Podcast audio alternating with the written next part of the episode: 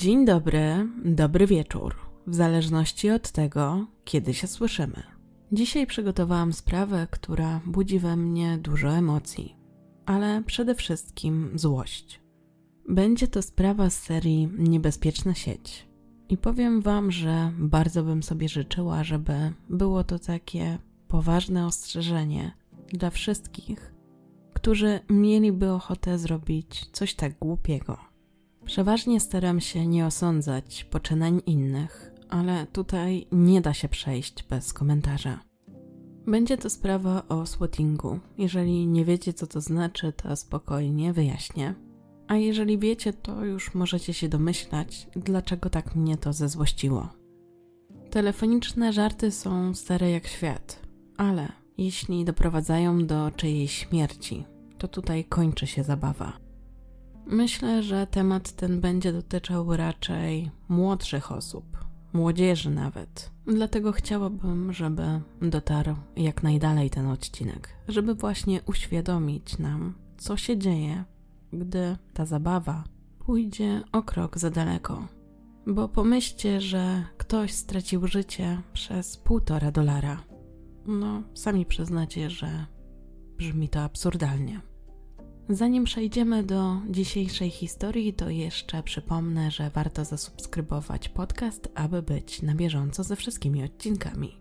Dalej też możecie pobrać bezpłatnego e-booka o siedmiu dzieciach, które zabiły przed osiemnastką. Linka znajdziecie w opisie. A patronów zapraszam też na Patronite'a, bo niedługo pojawią się tam kolejne materiały. Ok, nie przedłużam i zapraszam do wysłuchania dzisiejszej historii.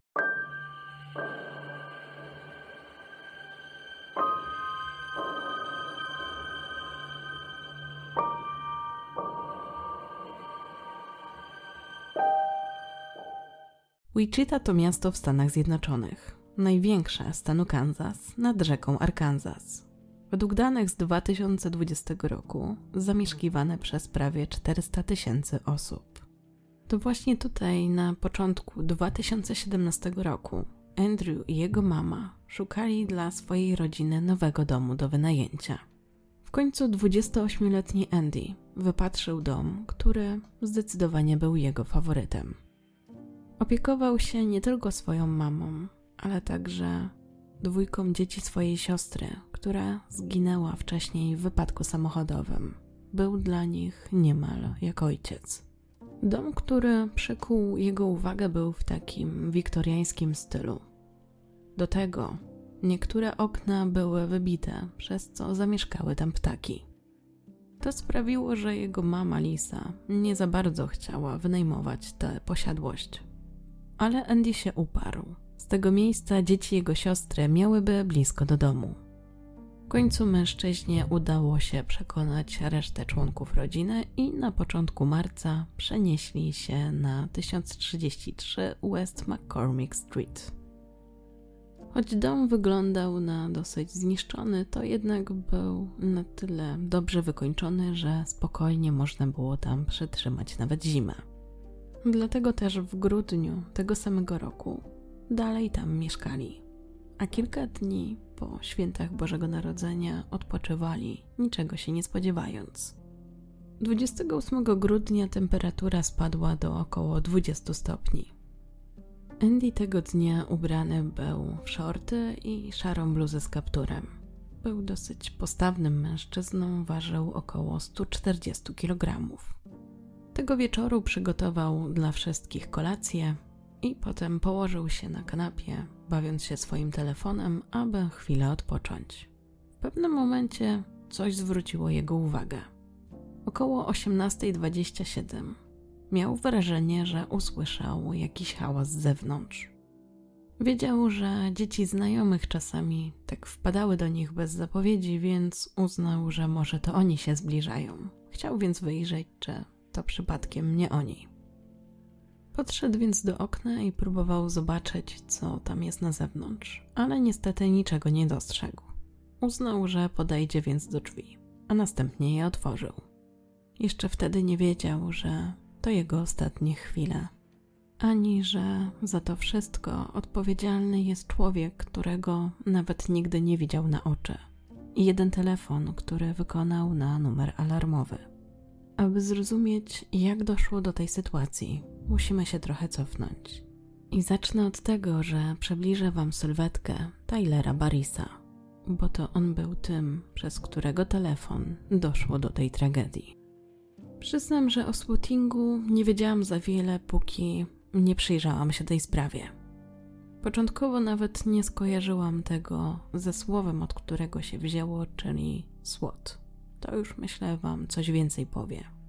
A SWAT to skrót od nazwy wyspecjalizowanej jednostki policji amerykańskiej, której zadaniem jest przeprowadzanie działań o takim wysokim poziomie niebezpieczeństwa. A zatem swatting polega na tym, że jest to rodzaj takiego telefonicznego żartu, że ktoś wzywa policję do wymyślonej zbrodni, tak aby właśnie wysłano tam oddział SWAT. I to, co może Was zadziwi, to okazuje się, że nie jest to zjawisko bardzo rzadko spotykane, bo amerykańska policja notuje około 400 przypadków swattingu rocznie. Natomiast w tej kwestii zdecydowanie przodują Stany Zjednoczone. I właśnie najbardziej rozpoznawalnym przypadkiem swattingu jest historia, którą Wam dzisiaj opowiadam. Ale żebyście zrozumieli, co się takiego wydarzyło, to chciałam Wam właśnie przybliżyć ten termin i po kolei też opowiedzieć, jak to się stało, że doszło do tych wszystkich wydarzeń. Ogólnie tego typu działania, taki żart w cudzysłowie, jest popularny głównie wśród steamerów, którzy właśnie specjalnie nasyłają taki uzbrojony oddział SWAT na domy graczy, którzy transmitują na żywo swoje rozgrywki. Dla nich jest to często albo forma żartu, albo chęć przeszkodzenia komuś w grze, czasami zemsta. Powody są różne. I oczywiście osoby, które doprowadzają do takiej sytuacji, mają później dużą radość, jak osoba, która transmitowała swoją grę, nagle ma w domu cały ten chaos, tak, bo przechodzą policjanci, aresztują kogoś i tak dalej. I to, co też jest istotne, to ofiarą takich żartów padają nie tylko gracze, ale także znane osoby między innymi Miley Cyrus, Ashton Kutcher czy Justin Bieber. I też, jeżeli myślicie, że to jest nowe zjawisko, to mogę Was zaskoczyć, bo pierwsze takie oficjalne ogłoszenie przez FBI, że coś takiego się dzieje, miało już miejsce w lutym 2008 roku. W dokumencie Netflixa w sieci Woody w pierwszym odcinku również mamy okazję poznać historię Taylora.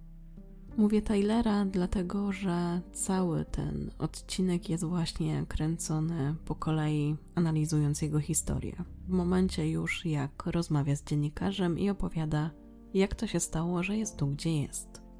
A ponieważ Tyler jest właśnie nazywanym takim, a przynajmniej był w zasadzie takim guru swattingu, to myślę, że dobrze będzie przedstawić po kolei, jak doszło do eskalacji jego zachowania.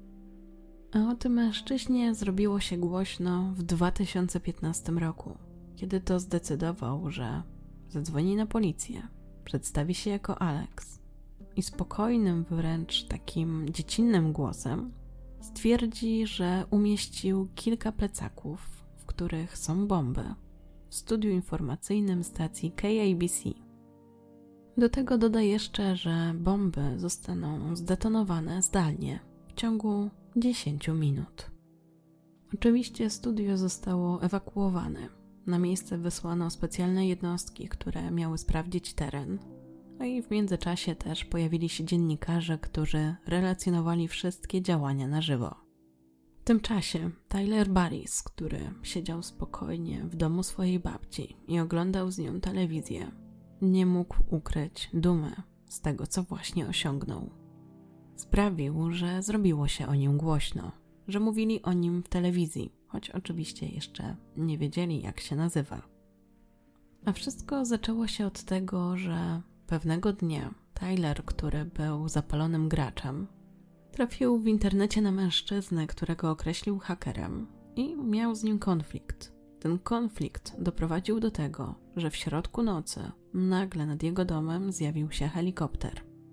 Po chwili policja otoczyła ten dom i kazała mu wyjść. On wyszedł i zupełnie wtedy się nie bał o swoje życie. Myślał tylko o jednym.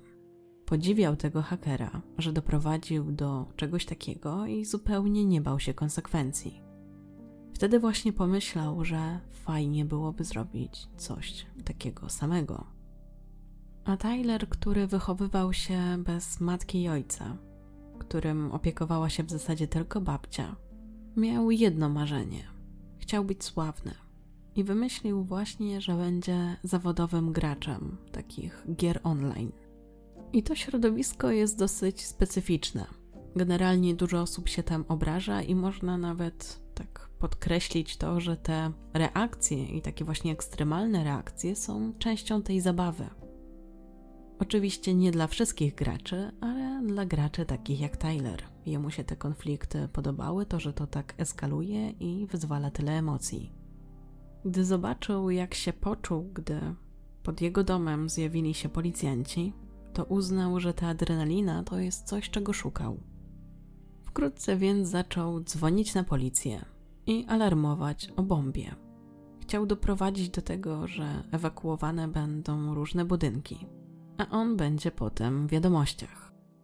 Jego celem było trafienie na pierwsze strony gazet. W końcu mu się to udało, gdy zadzwonił na policję i powiedział, że na uczelni jest bomba. Potem właściwie zrozumiał, że może dzwonić niemal po całych Stanach Zjednoczonych. Wiedział, jak modyfikować swój numer telefonu i sprawić, żeby policjanci go nie odnaleźli. Swoje działania ukierunkował w różne strony. Z jednej strony dzwonił na policję i informował o bombach w szkołach, a z drugiej też wyżywał się tak na graczach, z którymi miał jakiś zatarg. Tylko, że zaczął za bardzo szukać tego poklasku, bo o wszystkim chciał informować na Twitterze. A to też sprawiło, że szybko zwrócił na siebie uwagę nie tylko innych graczy, ale także policjantów. Najbardziej podobało mu się w tym to, że uważał, że śledczy nie mogą go namierzyć ani aresztować. To sprawiało, że czuł się jak taki król. W końcu na razie nie ponosił żadnej kary. Siedział sobie spokojnie w domu i wykonywał kolejne telefony, a potem obserwował. Z drugiej strony nie miał nic więcej, bo nie miał pracy, nie skończył liceum i uznał, że w zasadzie swatting będzie jego sposobem na sławę. Będzie w ten sposób imponował innym. Miał też dziewczynę, którą wciągnął w ogóle w gry online, ale im dłużej byli razem, tym mniej go rozumiała. To też sprawiało, że powoli ich drogi się rozeszły, a Tylerowi w zasadzie została głównie babcia. Kobieta z kolei nie rozumiała swojego wnuka, a wręcz się go bała. Ich stosunki były napięte. We wrześniu 2015 roku oglądali razem wiadomości. I wtedy Tyler jej powiedział, że to on doprowadził do ewakuacji tego budynku. Marzyło mu się coś takiego. Szkoły już mu nie wystarczały. Nie było to tak widowiskowe jak ewakuacja całej stacji telewizyjnej. Zwłaszcza, że nadawali to na żywo. I gdy tak razem oglądali sobie te wiadomości i babcia zorientowała się, że to jej wnuk jest za to odpowiedzialny, to wyraziła swój sprzeciw. Powiedziała, że tak nie wolno. Natomiast Tyler zupełnie się tym nie przejął, a wręcz zagroził kobiecie, że jeśli ją zdradzi, to ją skrzywdzi, a dom wysadzi w powietrze. Oczywiście babcia Taylora przestraszyła się tego, co powiedział i zastanawiała się, co zrobić, bo jednocześnie też nie chciała milczeć. W końcu uznała, że musi porozmawiać ze swoim znajomym, który był ochroniarzem na uczelni. I wszystko mu opowiedziała. Ten zadecydował, że należy to zgłosić na policję. W międzyczasie śledczy poszukiwali tajemniczego Aleksa. Wiedzieli, że numer jego telefonu wskazywał na to, że połączenie wykonano z Tennessee. Ale idąc tym śladem zorientowali się, że prowadzi ich to do sfałszowanego adresu IP. I gdy nie wiedzieli, co dalej z tym zrobić, wtedy właśnie zgłosił się do nich mężczyzna, który powiedział, że wie, kto stoi za tym atakiem na stację telewizyjną. Powiedział wtedy, że jego przyjaciółka Wendy Gregory ma 22-letniego wnuka, który miał być właśnie odpowiedzialny za ten atak. Wtedy śledczy umówili się z kobietą, aby porozmawiać z nią i dowiedzieć się, czy to prawda, czy faktycznie to właśnie jej wnuk doprowadził do tego wydarzenia. I kobieta przyznała im rację. Opowiedziała, że ojciec chłopaka zginął w wypadku samochodowym, a z kolei jego matka trafiła do więzienia. Musiała się więc zająć swoim wnukiem, ale zupełnie sobie z nim nie radziła. W zasadzie to się go bała. Kobieta opowiedziała też śledczym, że jej wnuk był bezrobotny i większość swojego czasu spędzał grając w gry online. Kobieta wyjawiła też śledczym, że boi się własnego wnuka, a ci poradzili jej, żeby wystąpiła o zakaz zbliżania się. Jak tylko aresztują chłopaka. I wkrótce tak się stało. Udało się do domu kobiety, aby aresztować jej wnuka. Zatrzymali wysokiego i dosyć szczupłego mężczyznę z niejednolitym zarostem i smutnymi oczami. Przeszukali także jego sypialnię, a w rezultacie znaleźli jego telefon, na którym było około 40 tysięcy wiadomości. Analizując je, zrozumieli, że to właśnie ten człowiek stał za wieloma telefonami z fałszywymi zgłoszeniami ataków bombowych. Od 2014 roku pewien śledczy także przyglądał się osobie Taylora. Nie wiedział jeszcze właśnie, że to Tyler, ale miał już w swoim posiadaniu różne nagrania, które sobie grupował, bo był to śledczy odpowiedzialny właśnie za takie fałszywe alarmy. I udało mu się wyodrębnić nagrania, które przypisywał do jednej osoby. Jak się później okaże, właśnie do Taylora. Więc gdy usłyszał jego nagranie z 2015 roku i potem się dowiedział, że śledczy doprowadzili do zatrzymania tego mężczyzny, to już miał pewność, że on jest odpowiedzialny za znacznie więcej takich telefonów. W końcu mógł zobaczyć jego twarz. Do tego ten mężczyzna nie był zbyt roztropny. Chwalił się wszystkimi dokonaniami na Twitterze. Mimo, że tych kont miał wiele, to i tak można było w końcu go jakoś odnaleźć. W zasadzie ta cała historia z helikopterem wokół jego domu sprawiła, że on się uzależnił od tej adrenaliny. Kręciło go to, że łamie prawo i że jest nieuchwytny, bo w zasadzie nigdy nie zakładał, że ktoś go złapie. I choć już była dziewczyna, uprzedzała go, że wszystko ma swoje konsekwencje, to on w ogóle nie przyjmował tego do wiadomości, że pewnego dnia zostanie zatrzymany końcu jednak w 2015 roku tak się stało. Został skazany za tą całą sytuację ze stacją telewizyjną KABC i następnie trafił na dwa lata do więzienia. Wtedy też jego babcia wykorzystała tę okazję i wystąpiła o zakaz zbliżenia się, licząc, że więcej już nie będzie musiała mieć do czynienia ze swoim wnukiem.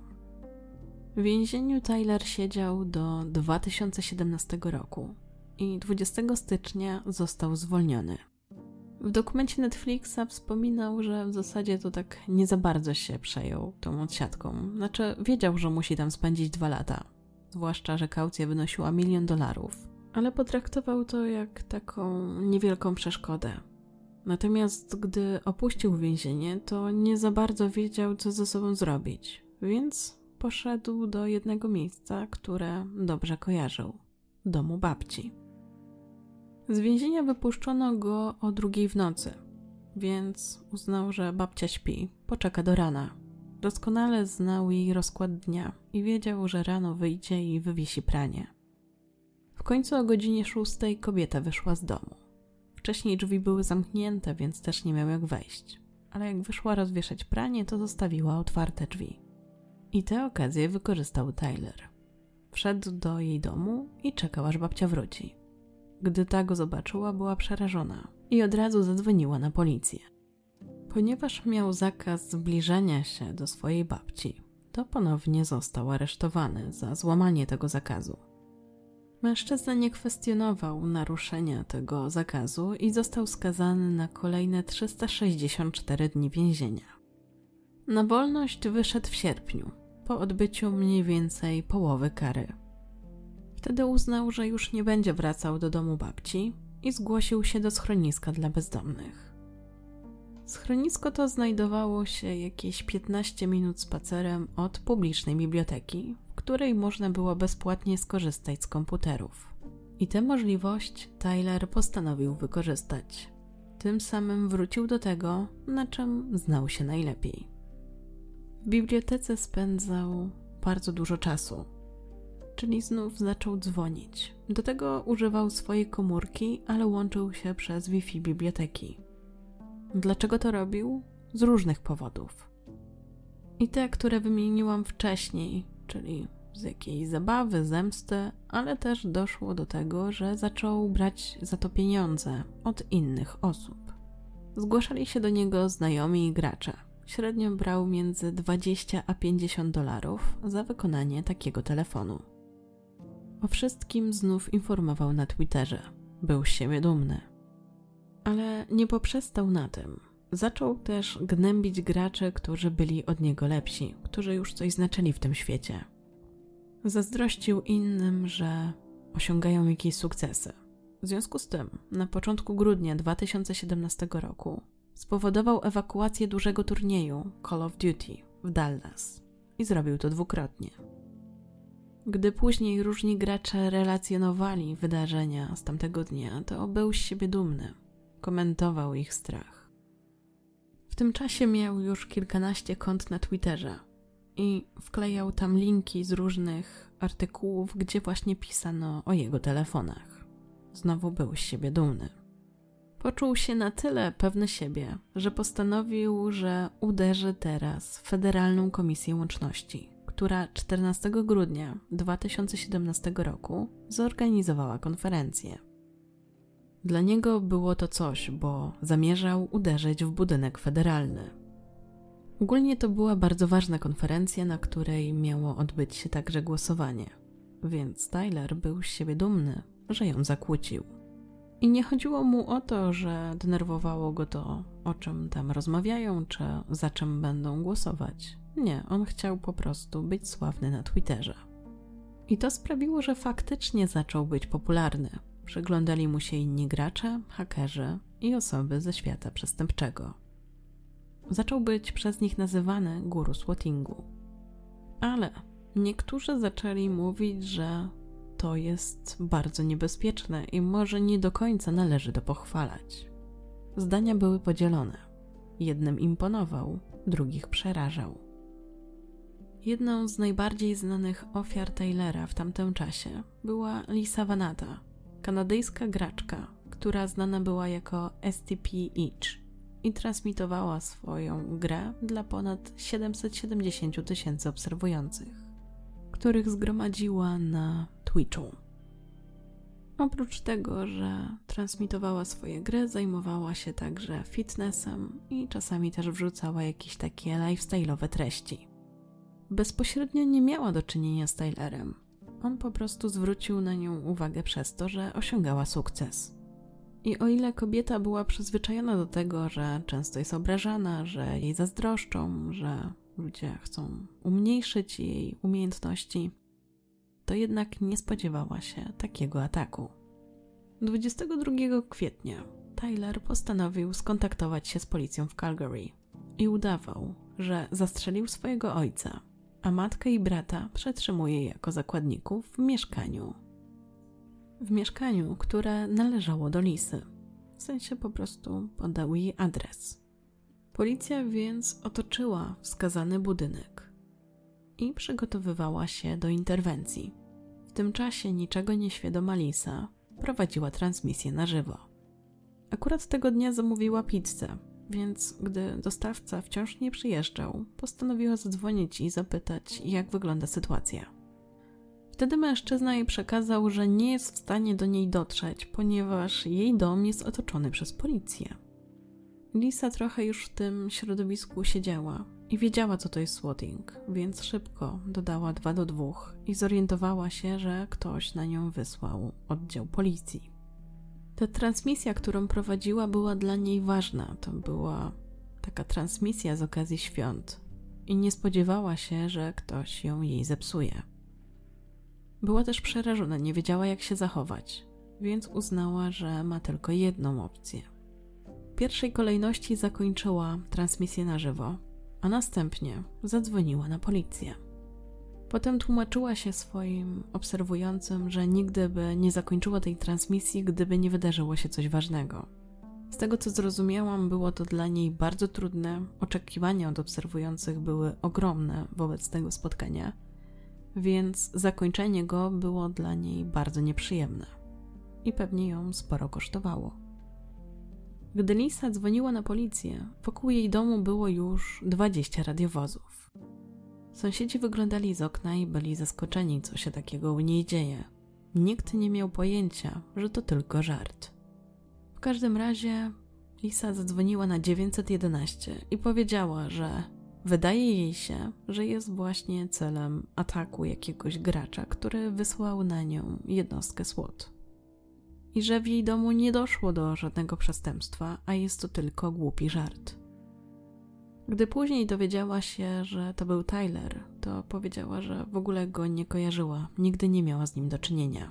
Nawet nie wiedziała, kim on jest. Na szczęście w jej przypadku udało się to jakoś rozwiązać i nie doszło do większej interwencji. Nikt nie ucierpiał.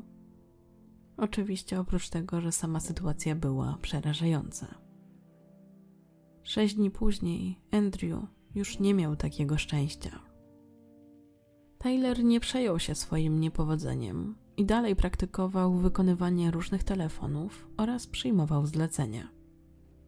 Jeśli chodzi o pojedyncze ataki, to tak jak mówiłam, przeważnie nie brał więcej niż 50 dolarów, ale jeśli ktoś chciał, żeby zadzwonił do szkoły, to wtedy nawet już liczył sobie o 200% więcej.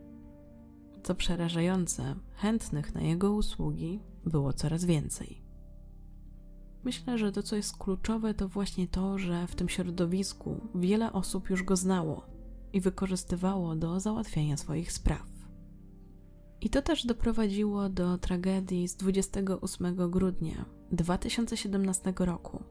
A wszystko zaczęło się od dwóch graczy, którzy tego dnia grali w Call of Duty.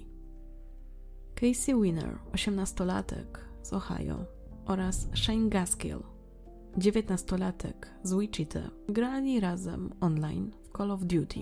I ogólnie to, co jest istotne, to to, że oni grali w takim serwisie, w którym można było obstawić, czy wygrają, czy przegrają. Oni grali razem jako drużyna. I ktoś postawił na to, że oni wygrają półtora dolara. I tu pojawił się pewien problem, bo przez pomyłkę Shane zabił postać Casey'ego, więc w efekcie przegrali. Tak, czyli stracili półtora dolara. Niestety, zamiast przejść nad tym do porządku dziennego, chłopcy się pokłócili. I to tak mocno, że jeden z nich postanowił zemścić się na drugim.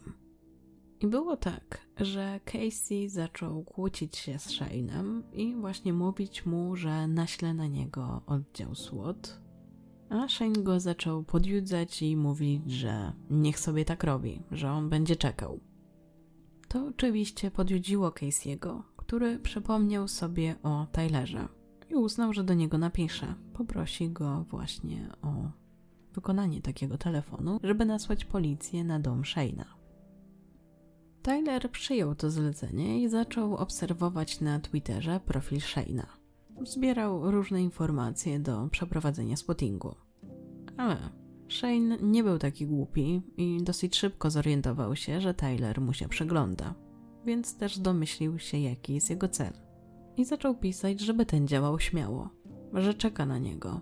Proszę, tu jest jego adres. Z 1033 McCormick Street Wichita w Kansas. Oczywiście dodał do tego jeszcze parę przekleństw, jeszcze zaognił sytuację i czekał. Był z siebie zadowolony, bo podał adres, pod którym już nie mieszkał. Zupełnie nie myślał o konsekwencjach tego, co zrobił. A przecież wiedział, że Tyler na pewno wyśle do niego jednostkę SWAT. W tym czasie pod tym adresem mieszkała właśnie rodzina Finchów. Andrew Finch był człowiekiem, który zrobiłby wszystko, by chronić tych, których kocha. Dlatego, gdy jego siostra zginęła w wieku 20 lat, zaopiekował się jej dziećmi. Był dla nich niczym ojciec. Zamieszkał z nimi i swoją mamą, aby na co dzień ich wspierać. Studia ukończył w 2007 roku, a potem zajął się naprawą klimatyzacji. W wolnych chwilach rysował najczęściej płaczące anioły albo groźne postacie z kreskówek. To sprawiło, że mama go zachęciła, aby zapisał się na takie zajęcia z grafiki komputerowej i gdzieś jakoś wykorzystał swój talent. Może w przyszłości pracował jako grafik. Gdy miał 20 lat, na świat przyszedł jego pierwszy syn, którego matką była jego dziewczyna. Niestety para się nie dogadywała i wkrótce się rozstali. Później Andy popadł w poważne kłopoty z prawem. W 2012 roku uciekał przed policją, bo bał się, że funkcjonariusze znajdą przy nim narkotyki. Zaczął się pościg. To sprawiło, że ostatecznie trafił na rok do więzienia. Potem okazało się, że policjanci tak naprawdę go uratowali, bo tam, gdzie jechał, doszło do strzelaniny, w której mógł zginąć. Potem, jak wyszedł z więzienia, postanowił, że zmieni swoje życie. Znów zaczął spotykać się ze swoją dziewczyną, a wkrótce na świat przyszło jego drugie dziecko. Miało to miejsce w marcu 2016 roku. Dostał też pracę. Zatrudnił się w takim barze, który serwował hamburgery. Coś w stylu McDonalda, ale nazywało się to Sonic Drive-In. W tym czasie też zainteresował się tatuowaniem, a swoje pierwsze prace zaczął wykonywać na znajomych. Myślał o tym, aby w przyszłości otworzyć salon tatuażu. Postanowił też wrócić do wiary. Regularnie chodził do kościoła i starał się być lepszym człowiekiem. I na początku właśnie tego 2017 roku wynajął dom, w którym zamieszkał z mamą i dziećmi siostry. Wspomnianego 28 grudnia po godzinie 18 ktoś zadzwonił na numer alarmowy. Tą osobą był chłopak, który powiedział, że między jego matką a ojcem doszło do kłótni i on w efekcie postrzelił ojca, bo chciał przerwać te kłótnie, a teraz ten ojciec leży i się wkrwawia. W międzyczasie doszło do jakichś zakłóceń i połączenie zostało zerwane. Tak się potem stało jeszcze raz. I w końcu za trzecim razem chłopak podał adres.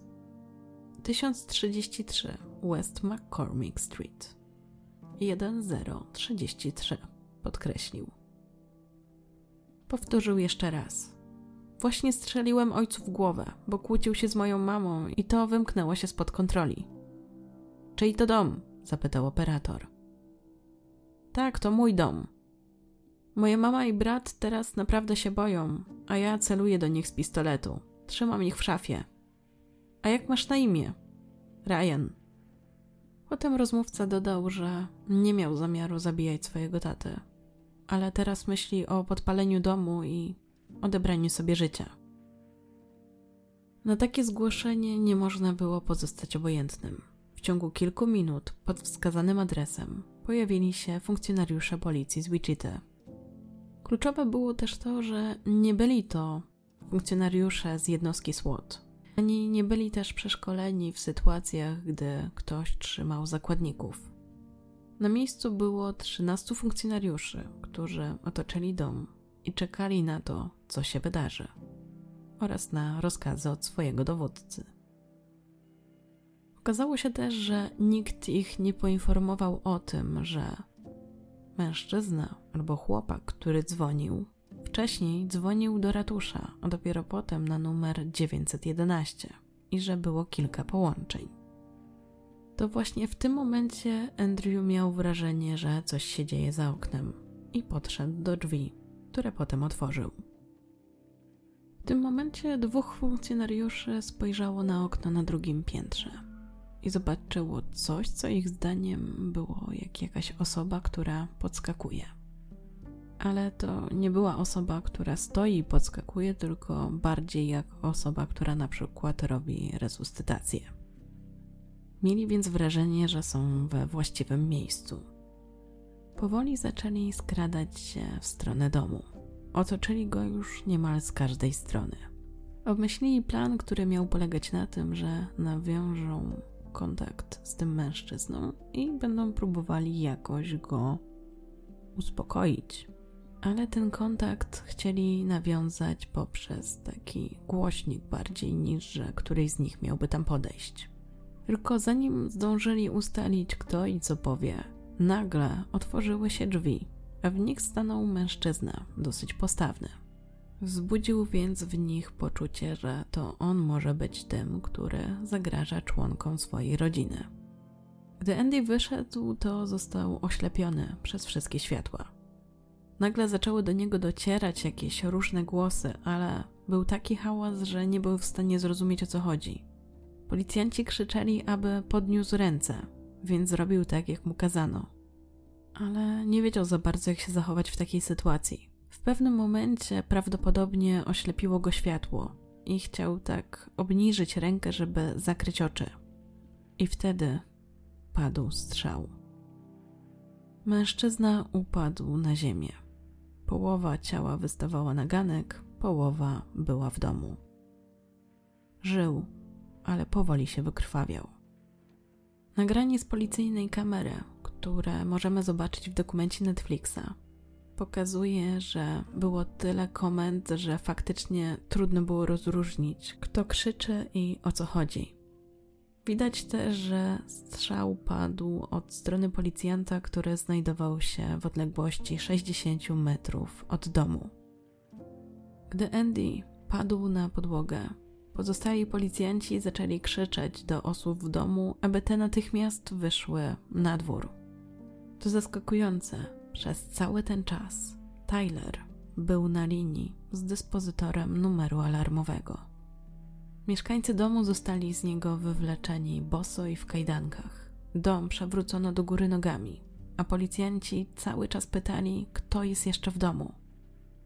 Siostrzeniec Andrew był akurat u znajomych, ale siostrzenica, która też traktowała go jak ojca, widziała jego ciało, a nawet musiała przez nie przejść.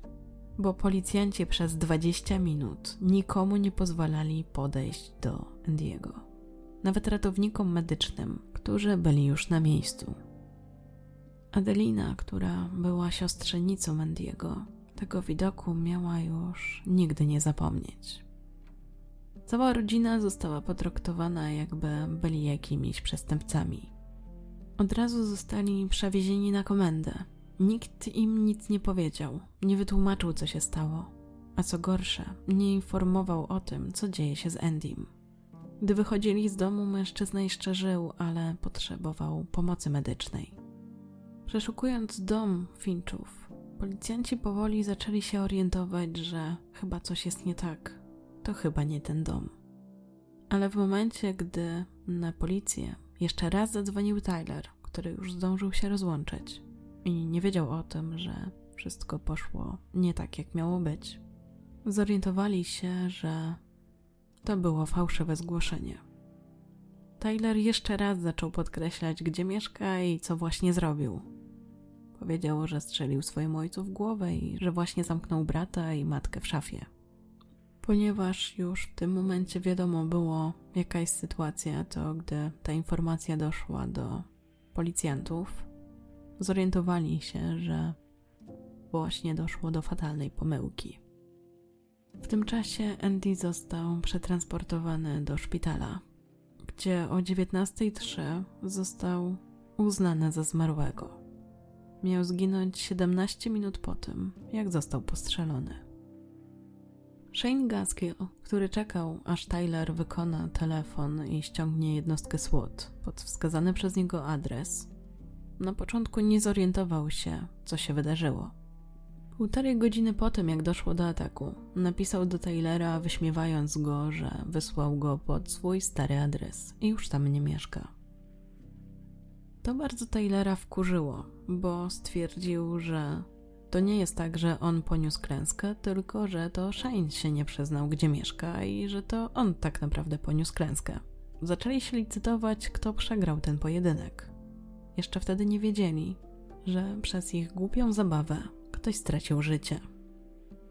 Shane drwił z Taylora i Casey'ego, że Niby dali radę, ale jednak nie do końca. Był z siebie zadowolony, ale nie trwało to długo, bo wkrótce w wiadomościach podali informację o strzelaninie przy West McCormick Street.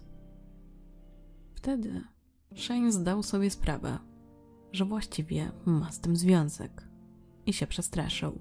Napisał więc do swoich dwóch znajomych ze świata online, aby jak najszybciej wykasowali wiadomości, bo będą podejrzeni w tej sprawie i że jest to teraz sprawa morderstwa. W tym czasie Tyler zamiast posłuchać rady swojego kolegi w cudzysłowie, postanowił pochwalić się tym, co zrobił, ale też przy okazji trochę się obronić. Najpierw napisał na Twitterze, że jest znowu o nim w wiadomościach, ale później, gdy ludzie zaczęli komentować, że właśnie doprowadził do zbrodni, że przez niego ktoś nie żyje i że to było beznadziejne działanie, to zaczął pisać, że to nie on strzelił, to nie on kogoś zabił, to nie on wyciągnął broń i że to nie on pracuje w SWAT. Chociaż w tym wypadku akurat ta jednostka nie brała udziału w tej akcji. Ale ludzie i tak mu pisali, że to wyobraź sobie, że teraz musisz żyć ze świadomością, że przez to, że nasłałeś na kogoś policję, ta osoba nie żyje i że to już nie jest tylko zabawa. Ale nie wydawało się, że to jakoś ruszyło Tylera. W międzyczasie pewien dziennikarz postanowił skontaktować się z Tylerem. Chciał to zrobić, zanim dotrze do niego policja. I w tym celu postanowił skorzystać swoich umiejętności i wytropić chłopaka, bo wydawało mu się, że to jakiś dzieciak. Bardzo szybko ustalił, że korzysta z dwóch kont na Twitterze. W sensie, że ma ich więcej, ale głównie korzysta z dwóch kont. Na jedno z nich postanowił napisać. Zaproponował, że chętnie go wysłucha, że nie będzie nikogo oceniał i po prostu chce poznać historię z jego punktu widzenia. Taylor zgodził się na ten wywiad, w zasadzie rozmowę bardziej z nim. I wysłał mu screena, jak wyglądała jego rozmowa z Shane'em, który go podpuścił i dał mu zły adres. Potem powiedział, że on się w zasadzie nie czuje winny, dlatego że to nie on zabił, nie on strzelał. Opowiedział też, że sam zaczął od tego, że padł ofiarą swattingu i że tak naprawdę to uważa się za bezkarnego. Najgorsze było to, jak dodał, że w jego przypadku, no, nikt nie zginął. To sprawiło, że dziennikarz bardzo się zdenerwował, co możemy zobaczyć choćby w dokumencie Netflixa. Ale to nie był jedyny wywiad, którego Tyler udzielił bo następnego dnia, gdy już o tej sprawie zrobiło się głośno, do mężczyzny zgłosił się prowadzący kanał na YouTube Drama Alert. W tamtym momencie mężczyzna miał ponad 4 miliony subskrybentów i ogólnie przeważnie prowadził taki kanał, że dzielił się plotkami na temat internetowych celebrytów. A przynajmniej tak to w źródłach zostało podane. I postanowił właśnie porozmawiać z Tylerem, Miała to być nagrana rozmowa, której zadawał mu pytania. Widać było właśnie, jak wygląda ten prowadzący, ale nie widać było Tylera. No i w zasadzie bardzo podobnie ta rozmowa wyglądała jak te wcześniejsze, czyli że Tyler nie poczuwa się do odpowiedzialności za te zbrodnie, że on został wrobiony, że to nie tak miało wyglądać i że to nie on tu jest winny, tylko ten, kto zabił. I z jednej strony trudno nie przyznać mu tutaj racji, że faktycznie to nie on pociągnął za spust, ale to on sprawił, że do tego doszło. I w zasadzie to, że on się pojawił na tym kanale, znaczy w tym odcinku na YouTubie, sprawiło, że ułatwił policji ściganie go. Mówiłam wam wcześniej, że od 2014 roku pewien śledczy już miał na niego oko, w zasadzie na jego głos, bo kolekcjonował sobie jakby te jego nagrania, wiedział, że to od jednej osoby pochodzi więc gdy znów usłyszał głos, który już bardzo dobrze znał, to szybko połączył kropki i wiedział, że to jest właśnie ten Tyler. I że to jest ten sam człowiek, który był odpowiedzialny za ten atak w 2015 roku na stację telewizyjną. Zatem była to już kwestia kilku godzin, aby w końcu go aresztować. Mężczyzna został właściwie błyskawicznie po tym zlokalizowany. Siedział jak zwykle w bibliotece i tam doszło do zatrzymania. Początkowo postawiono mu zarzut nieumyślnego spowodowania śmierci. Na pytanie, czy martwił się tym zatrzymaniem, powiedział, że w zasadzie to nie. Nie czuł się też winny w tamtym momencie. I w zasadzie nie wiedział, czym się, jak już będzie martwił bardziej. Czy tym, że ktoś przez niego zginął, czy tym, że spędzi może życie w więzieniu. Jak mówiłam o sprawie, zrobiło się głośno, ale też dlatego, że sprawiedliwości zaczęła się domagać mama Andiego, czyli Lisa. Początkowo nikt jej nie powiedział, co stało się z jej synem. Dopiero później się dowiedziała, że nie żyje. Najgorsze było to, jak dowiedziała się, że chodziło o zakład o półtora dolara. Generalnie pojawiło się mnóstwo obaw w społeczeństwie, że to może spotkać każdego, że przecież każdy mógł być narażony na taką sytuację i co, i też policja by tak strzeliła? Też by ich zabili? I to sprawiło, że Lisa w tej walce o sprawiedliwość nie była sama. Znalazła ogromne poparcie w lokalnej społeczności, która wraz z nią walczyła o sprawiedliwość. Chcieli też poznać nazwisko policjanta, który był odpowiedzialny za te zbrodnie, bo uważali, że było to zabójstwo. Ogólnie jeśli chodzi o Kansas, to tam też panuje taka zasada, że nie ujawnia się nazwiska policjanta, który strzelał. I też to, co jest istotne, to to, że generalnie według statystyk dochodzi tam dosyć często do takich sytuacji. I to jest bardzo niepokojące. Mam na myśli nieuzasadnionego użycia broni. W dokumencie Netflixa pojawia się informacja, że nawet 11 razy częściej niż w innych stanach.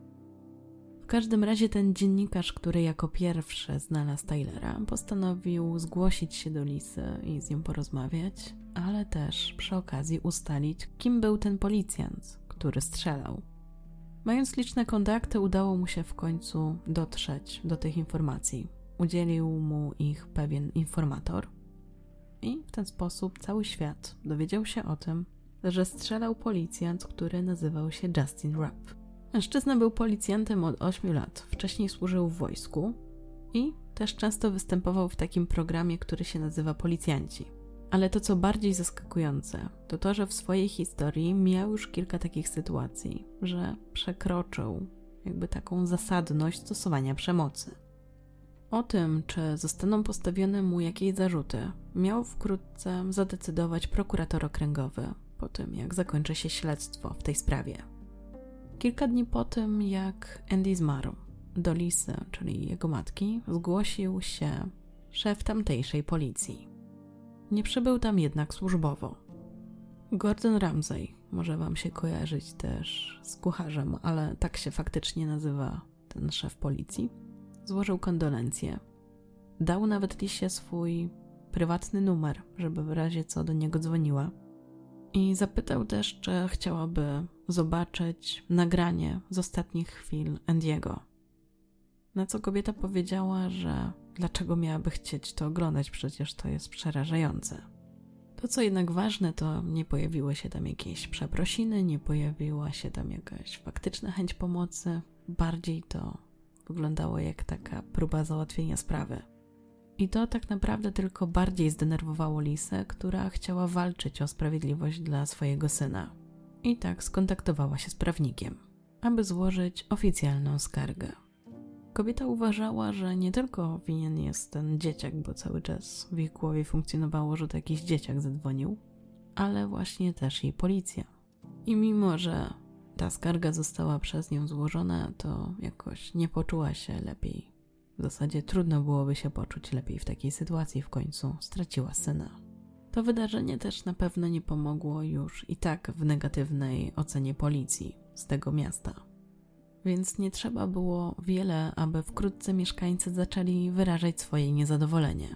I tak zaczęli rozdawać ulotki, zaczęli właśnie mieć takie hasła, żeby tego policjanta skazać. Podawali tam jego imię i nazwisko, a nawet wykupili billboardy, żeby skierować na tę sprawę uwagę. Rozważali też demonstracje, aby jakoś pomóc Lisie w tej walce o sprawiedliwość. Ale 12 kwietnia prokurator okręgowy ogłosił, że nie będzie składał aktu oskarżenia w sprawie tego policjanta, nie zostanie on pociągnięty do odpowiedzialności. Oczywiście podkreślił, że nie powinno się wydarzyć to wszystko. Nie powinno być takiej sytuacji. Ale analizując cały materiał, doszedł do wniosku, że funkcjonariusz zareagował na sytuację, gdy właśnie Andrew obniżył rękę i mógł pomyśleć, że sięga po broń. I tutaj to ja się bardziej tak zastanawiam, to będzie taka uwaga ode mnie, że się zastanawiam, dlaczego ten strzał nie padł na przykład w nogę albo w rękę, tylko właśnie tak został mężczyzna postrzelony, że praktycznie no to był postrzał śmiertelny. W sensie mam na myśli to, że oddany w takie miejsce, że właśnie było duże prawdopodobieństwo, że umrze. Rozumiem też, że no to zgłoszenie było bardzo niepokojące i policjanci mogli być przekonani, że kilka osób jest zagrożonych w sensie ich życia. Ale jednak z 13 funkcjonariuszy strzelił tylko jeden. I to bardzo szybko. I tu Was zostawiam jakby z takim pytaniem do pomyślenia. Czy to, że akurat ten funkcjonariusz już miał w swojej historii sytuacje, w których nadużywał przemocy, nie miało tutaj znaczenia?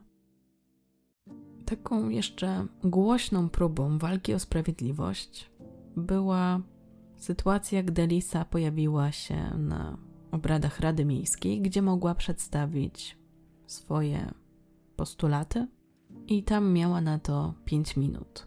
Ogólnie trochę się rozgadała. Trudno jej się też dziwić, bo miała dużo do przekazania.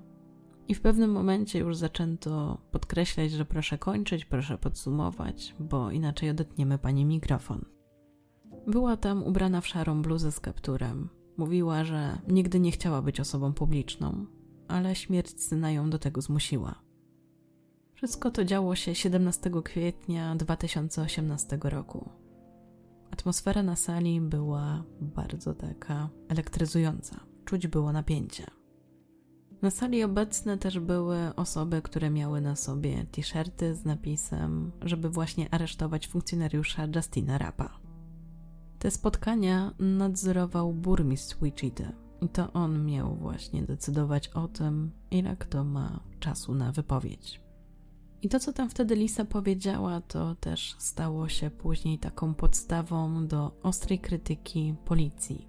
I była to właśnie taka próba Lisy, aby chociaż w jakiś minimalny sposób pomścić śmierć syna, żeby ludzie się o tym dowiedzieli, jak to wyglądało i jakie to było niesprawiedliwe, bez sensu.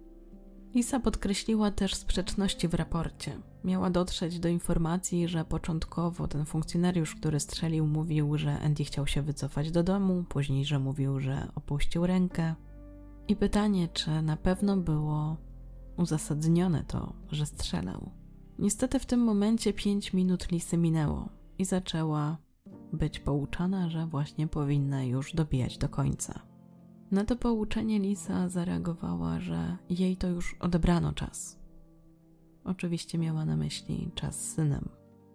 I że powinna być wysłuchana, bo jej się to też po prostu należy, że każdy ma prawo się wypowiedzieć i że nie powinno to być ograniczane do pięciu minut. Widać też było, że pełno w niej emocji, że czasami jej myśli były takie chaotyczne, albo że się powtarzała. Ostatecznie mówiła jeszcze przez jakieś 15 minut i w 21 minucie swojego przemówienia odcięto jej mikrofon. W zasadzie burmistrz chyba nie wiedział, jak to skomentować, i jedynie co powiedział, to takie dyplomatyczne, że doceniamy, że tutaj się pani udzieliła, i nic z tego tak naprawdę dalej nie wyszło. Jedynie później jeden z członków Rady Miejskiej zawołał kobietę i powiedział, że składa jej wyrazy współczucia. I że wie, że pewnie niewiele to znaczy, ale chociaż tyle chciał powiedzieć i wyrazić uznanie za jej odwagę. 22 maja Tyler Barris pojawił się w sądzie na wstępnej rozprawie. Miał na sobie za duży szary garnitur, który sprawiał, że wydawał się jeszcze szczuplejszy niż zazwyczaj. W trakcie jego procesu zeznawał również funkcjonariusz Justin Rapp. Powiedział wtedy, że nie widział broni w dłoni Andiego, ale pomyślał, że Andy sięga po broń, którą mógł mieć za paskiem, więc strzelił, żeby ochronić swoich kolegów. I tu znów podkreślę, że to jest sprzeczne z tym, co pojawiło się w raporcie prokuratora okręgowego.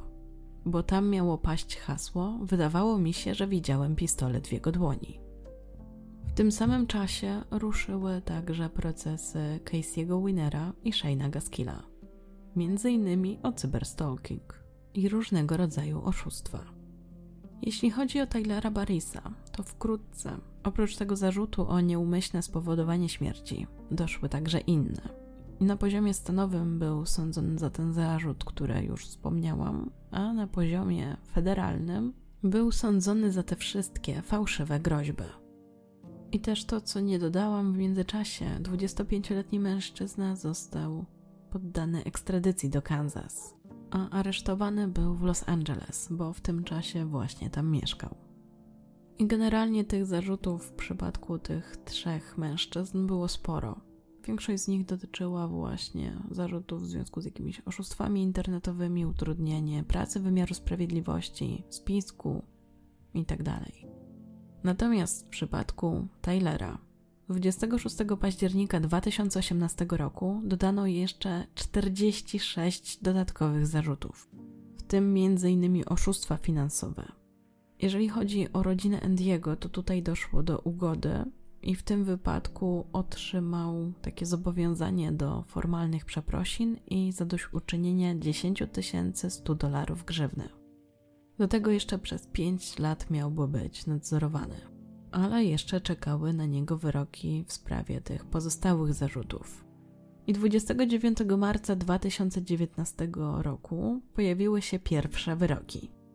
Tutaj otrzymał 90 miesięcy pozbawienia wolności za zarzuty z Kalifornii i 150 miesięcy pozbawienia wolności za zarzuty z Kansas. Do tego jeszcze grzywne 5000 dolarów.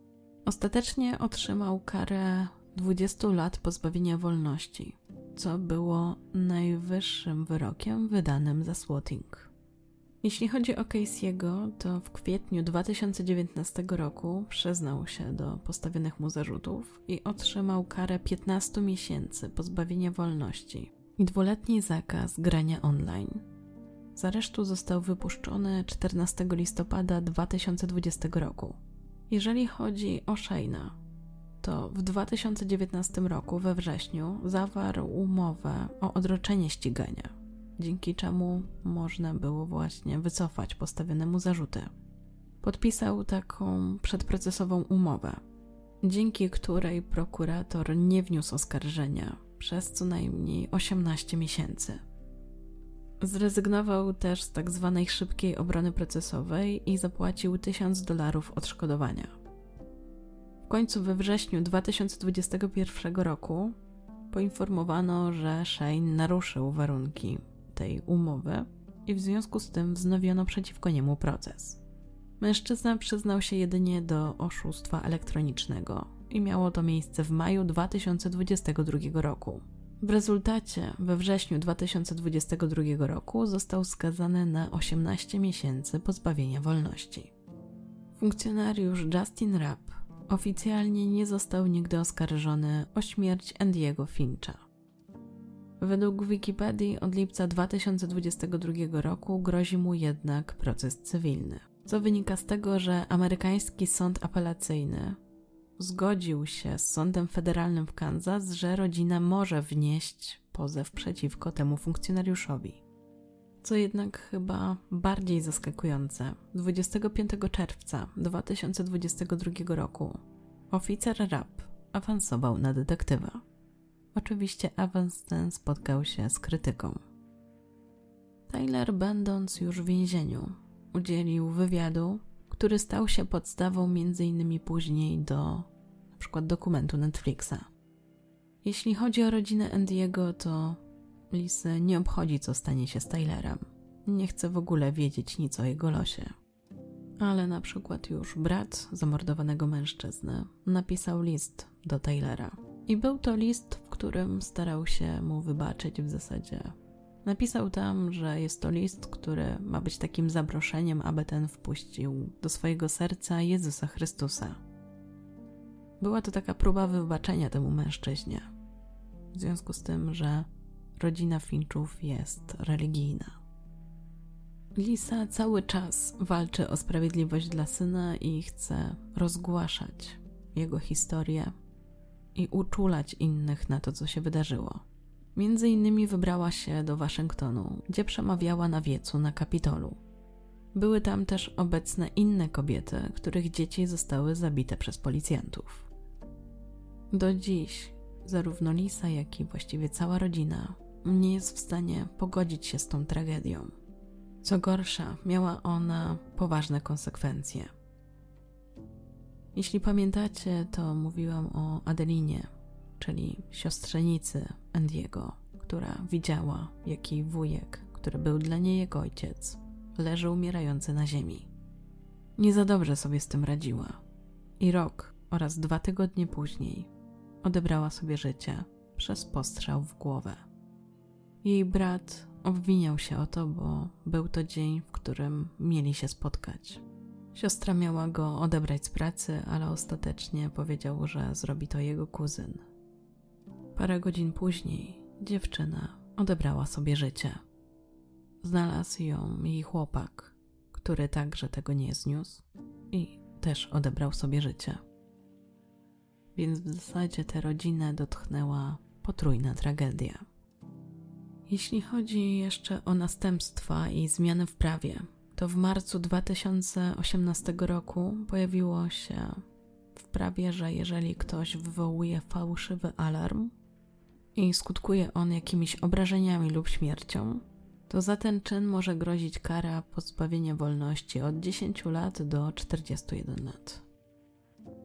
I to już wszystkie informacje na temat tej sprawy. Jestem ciekawa, co wy o niej sądzicie i czy też was ta sprawa tak poruszyła, bo ja mam poczucie, że nie powinno dojść do tej sytuacji. Wiadomo, no w żadnym przypadku najlepiej, żeby nie doszło do śmierci.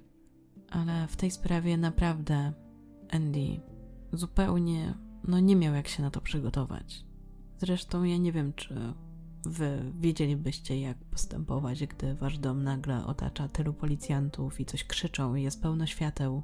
Wyobrażam sobie, że musiał być zdezorientowany i zupełnie nie wiedzieć, co robić. I przez jakiś odruch tak naprawdę zginął. Też pytanie do Was, czy według Was Tyler jest winny tak samo jak na przykład ten policjant, czy w ogóle ten policjant jest winny? Kto jest właściwie według Was winny tej sprawy, tej zbrodni, no można powiedzieć? I też jestem ciekawa, czy wcześniej słyszeliście o swootingu. I teraz taka ta moja wstawka. Jeżeli jesteście takimi graczami i faktycznie potwierdzacie, że tak to wygląda, a do tego jeszcze braliście w czymś takim udział albo chcielibyście wziąć w czymś takim udział, to chciałam Was właśnie uczulić. I ogólnie chciałam wszystkich uczulić, żeby nie wykonywać takich telefonów, nie robić sobie takich żartów, już pomijając to, że możecie komuś bezpośrednio zagrozić takim telefonem, to jeszcze przypominam, że marnujecie czas, gdy ktoś, kto potrzebuje pomocy, może się przez Was nie dodzwonić. Ja wiem, że głównie takie żarty to robią dzieci, ale jak pokazuje ta sprawa, nie tylko. Stąd też właśnie mój apel. Mam nadzieję, że w Polsce takiej sprawy nie będzie nigdy. Z góry dziękuję za Wasze komentarze, udostępnienia odcinka, subskrypcje i łapki w górę. Dziękuję także za to, że wspieracie mnie na YouTube oraz Patronajcie, a zwłaszcza patronom. Kindze, Przemysławowi, Łukaszowi, Annie, Magdzie, Adzie i Jakubowi. Bardzo, bardzo, bardzo dziękuję Wam za Wasze wsparcie. Zapraszam Was też na Instagram kryminalny gdzie niedługo będę rozmawiała z pewnym autorem książki na żywo. Jakim? Zajrzyjcie na Instagram, to się dowiecie. A teraz bardzo Wam dziękuję za wysłuchanie. Życzę Wam dobrego dnia, dobranoc, do usłyszenia.